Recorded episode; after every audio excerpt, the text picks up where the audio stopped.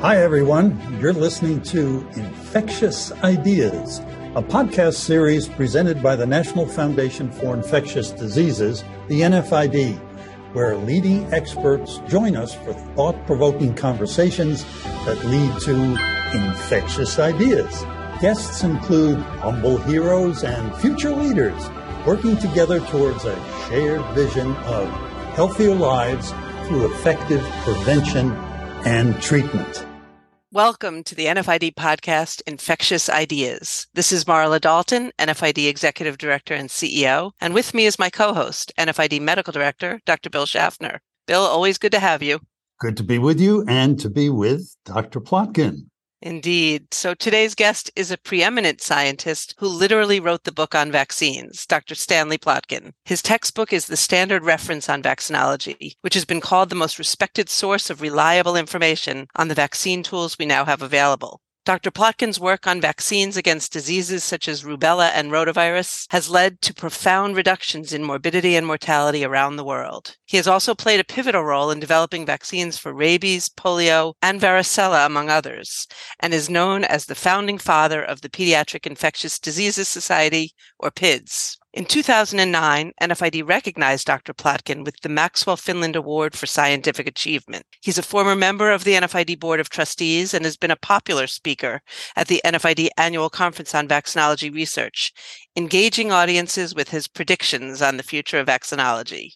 Just a few years ago, at age 74, Stanley finally achieved one of his lifelong dreams. He learned to fly an airplane. So, Stanley, you certainly have had some interesting experiences over the years, and we're thrilled to have you here with us today. To get us started, can you share with us how you first got interested in infectious diseases? Uh, yes, um, I can give you the precise reasons for that. It, it was that at age 15, I read uh, uh two books. Uh, one was the novel uh, Arrowsmith, Mm-hmm. And the other was a book called Microbe Hunters uh, by Paul de Kruif. Those two books, uh, which were about uh, microbe hunters and the development of vaccines, uh, both actual and fictional, uh, really moved me. And so at age 15, I decided that's what I wanted to do in life. Fortunately, I was then at what is called the Bronx High School of Science, which is a special high school in New York City, which also enabled me to learn about science. Fascinating. Um, I'll just jump right in now and say that you know most of our listeners probably know that rubella is the R in MMR, the measles, mumps, rubella vaccine. But I think many are not really familiar with the disease or the impact it historically had on pregnant women. Can you share from your perspective why this vaccine was so particularly important? Uh, yes. Well, uh, first of all, I uh, should say, I like saying that a chance is the most important thing in life. And uh, what happened was, uh, I was a house officer at the Great Ormond Street Hospital in, in London when we began to see, uh, this was in 1963, we began to see uh, children with uh, rubella. And uh, of course, that meant that their mothers were being exposed. Uh, that also gave me the opportunity to work in the laboratory at Great Ormond Street uh, on rubella. It was it had just become possible to isolate rubella virus. So uh, that was a great stimulus. And I came back after finishing residencies uh, at Great Ormond Street.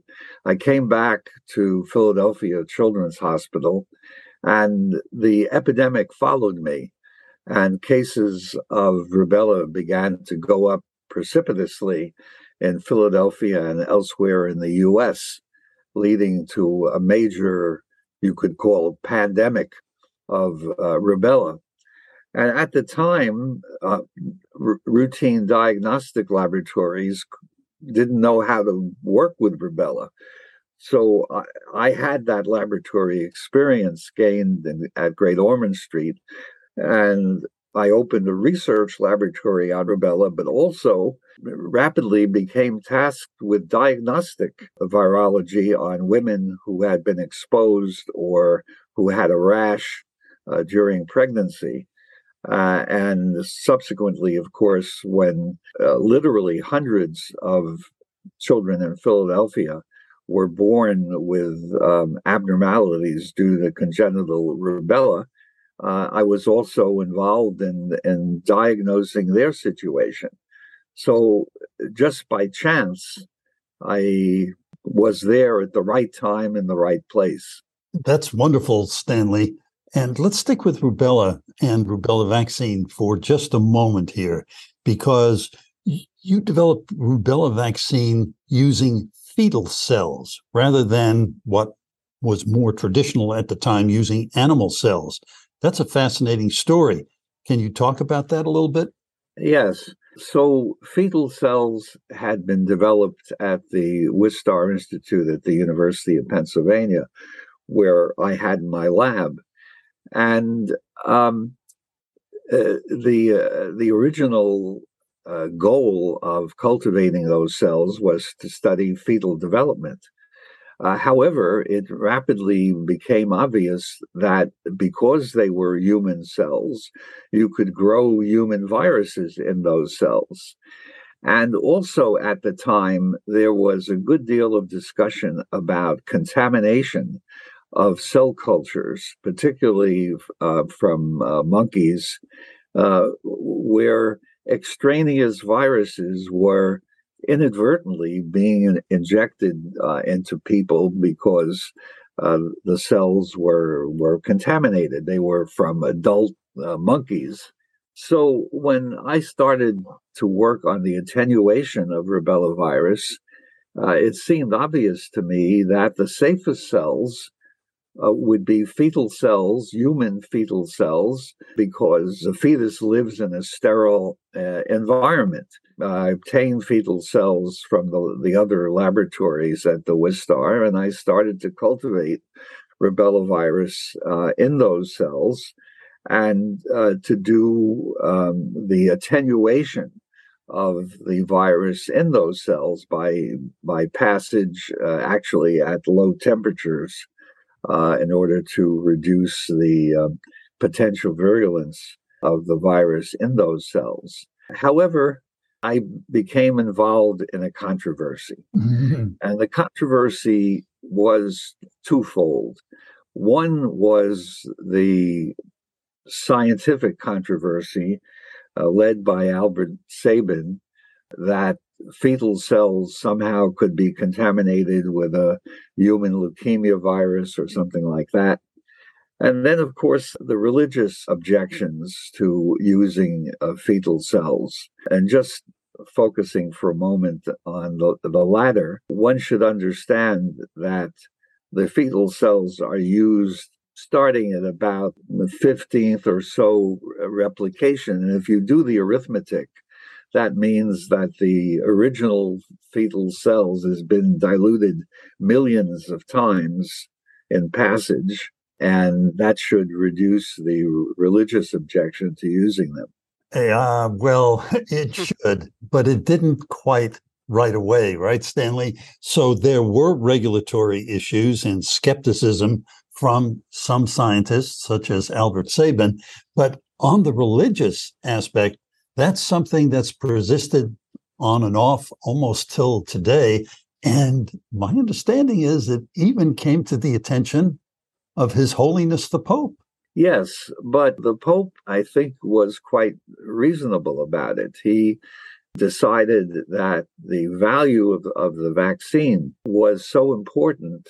And as I said before, the dilution of the original cells was such that he could allow uh, fetal cells to be used in uh, the rubella vaccine.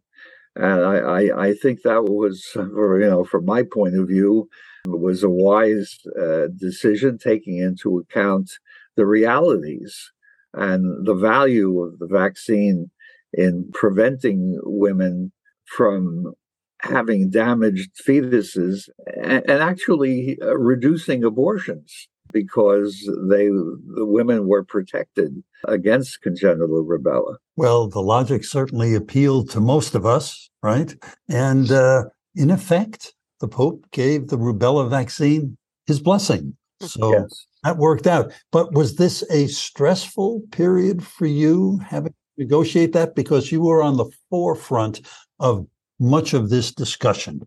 Well, it was stressful, but perhaps the greatest stress arose from Albert Sabin, who, uh, as you know, attenuated poliovirus in uh, monkey kidney cells. So he was opposed to the use of fetal cells. And what happened was a meeting was held at NIH uh, to evaluate the candidate vaccines, one of which was a rubella vaccine attenuated in uh, monkey kidney cells, actually well over 100 passages in monkey kidney cells. And so, from my point of view, the risk for that vaccine was infinitely greater than the risk from a vaccine grown in human fetal cells. Anyway, at that meeting, well, let's say without being asked, Sabin got up and uh, essentially said we should not use the human fetal cell vaccine because it could be dangerous, etc.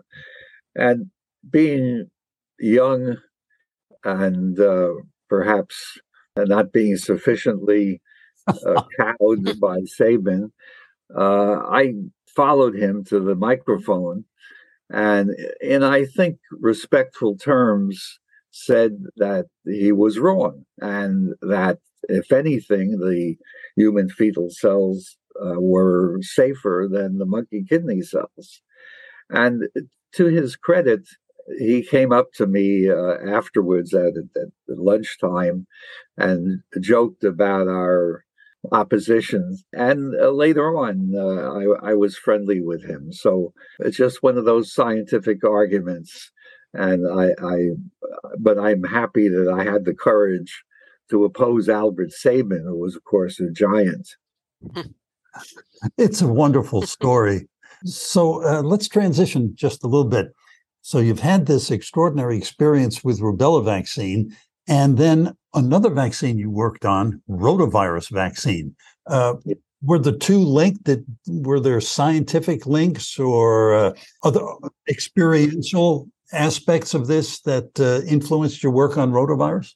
Well, yes and no. I mean, obviously, um, the more one does in the laboratory, the more adept one is on virus isolation and passage and cell culture. But uh, they're really quite different biological problems because, as you know, Bill, rubella is a viremic disease. Mm. And so stopping the viremia enables you, in, in effect, to prevent serious infection and, and fetal infection whereas rotavirus uh, is a mucosal infection. And, you know, just parenthetically, as you know better than I, uh, we're not that great at uh, preventing mucosal uh, infections. And so uh, the scientific issues were quite different. And what, what had happened, as you will remember, was that Albert Kapikian at NIH developed a rotavirus vaccine that was made in rhesus cells.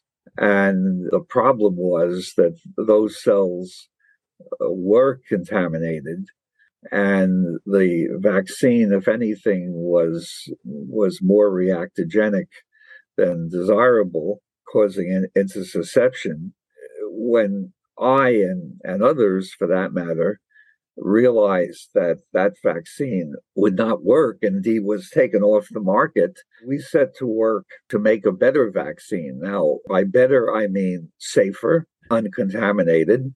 And that, of course, was based on using fetal cells, but also a vaccine that covered many different strains of rotavirus because Kapikian, and for that matter, most of if I may say so, most of the competing rotavirus vaccines are based on what's called G types. But there are many different G types, something like 15 different G types of, of rotavirus in, in nature. And our effort was based on making a pentavalent vaccine, that is to say, with five different G types. Now, it gets complicated because other rotavirus vaccines based on one G type do work. And unfortunately, there are very few head to head comparisons of different rotavirus vaccines. But in fact, at least the two studies I know of, the pentavalent vaccine is in fact more effective than the monovalent vaccine. Nevertheless, all the rotavirus vaccines are going to give some protection.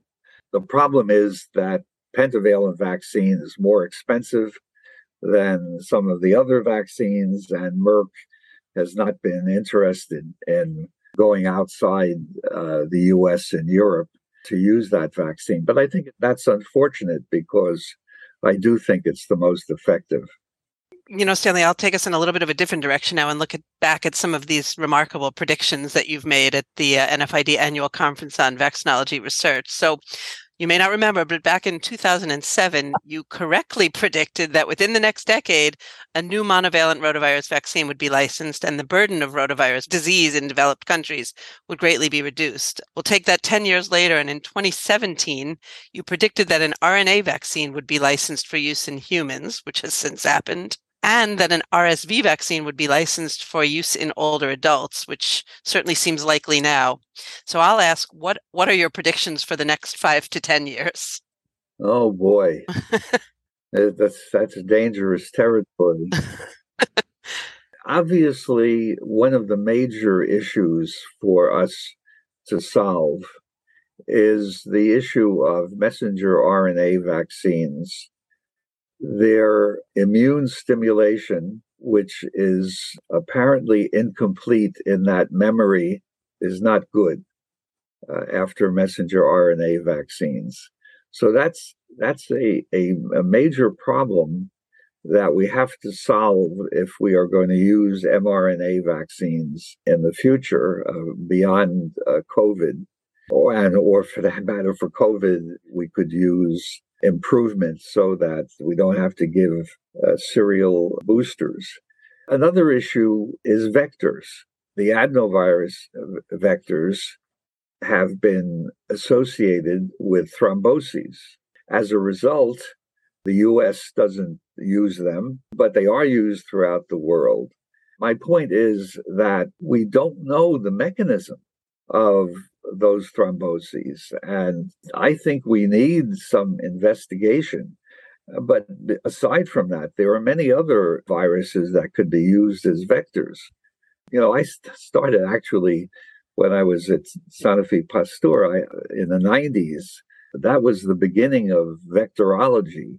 And uh, what we've seen is the increased use of vectors, but by and large, for scientific experiments rather than for routine vaccination. So, anyway, my point is that we need to understand better the complications of uh, the use of vectors and how to eliminate uh, that sort of reaction that we don't don't want that's an, an, important issue.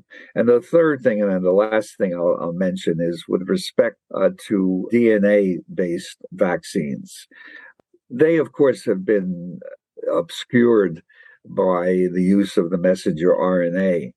But the DNA vaccines do have a couple of advantages, uh, one of which is the persistence of, of response, and secondly, the T cell responses which are, in my view, better than the responses to the mRNA. So, those are three things I would mention. We'll follow those with great uh, interest.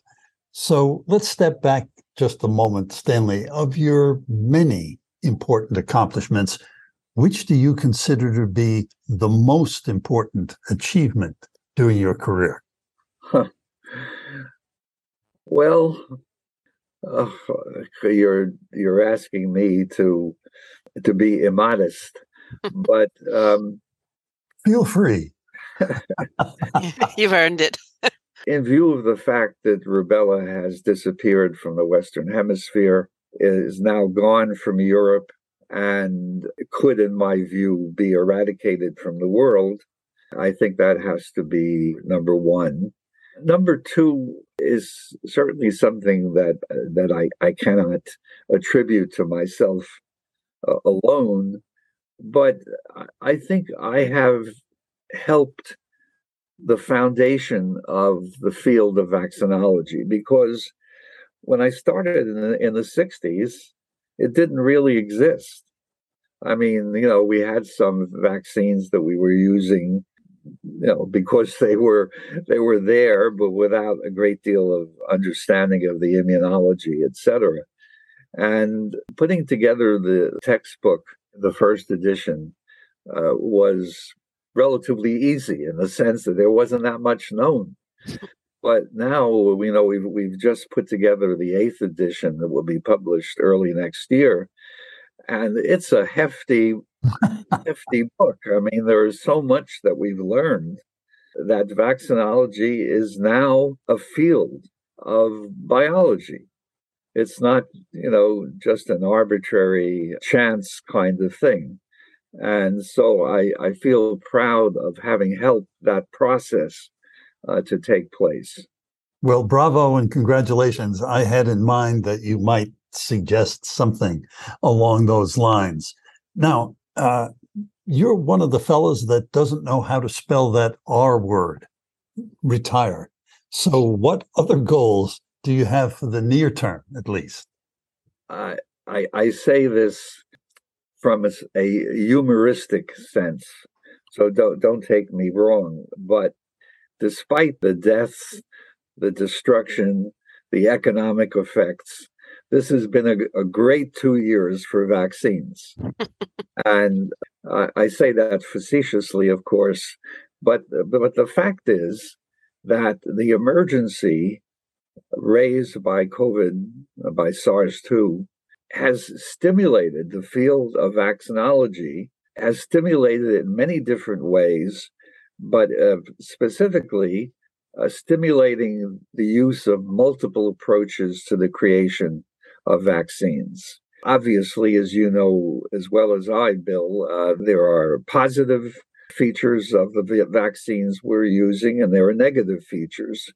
And so we need to work on those. But in, in addition, what we've learned is going to enable us to make better vaccines. One of the uh, the obvious things is uh, the advent of structural uh, biology, uh, which has, uh, it appears, has solved the respiratory syncytial virus problem. That is, developing a vaccine that works against RSV. There have been other scientific accomplishments in the last two years, which bode very well for for the future, not only for infectious diseases but for cancer and other entities.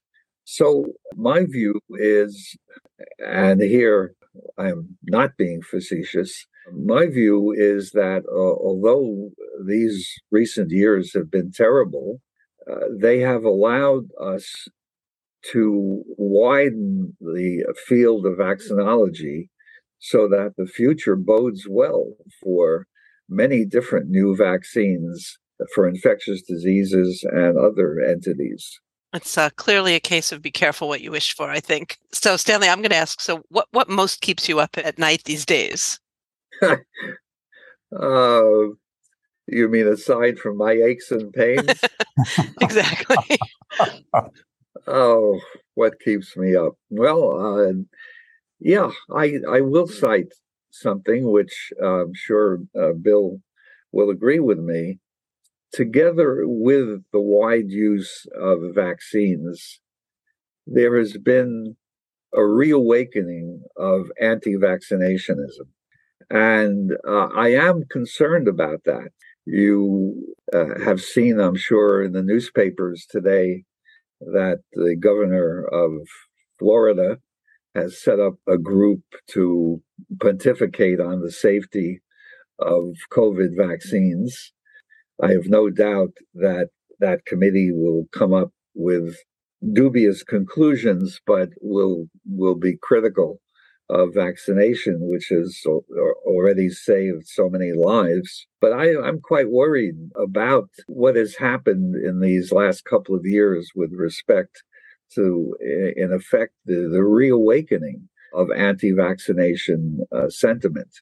So that is my greatest concern at the moment.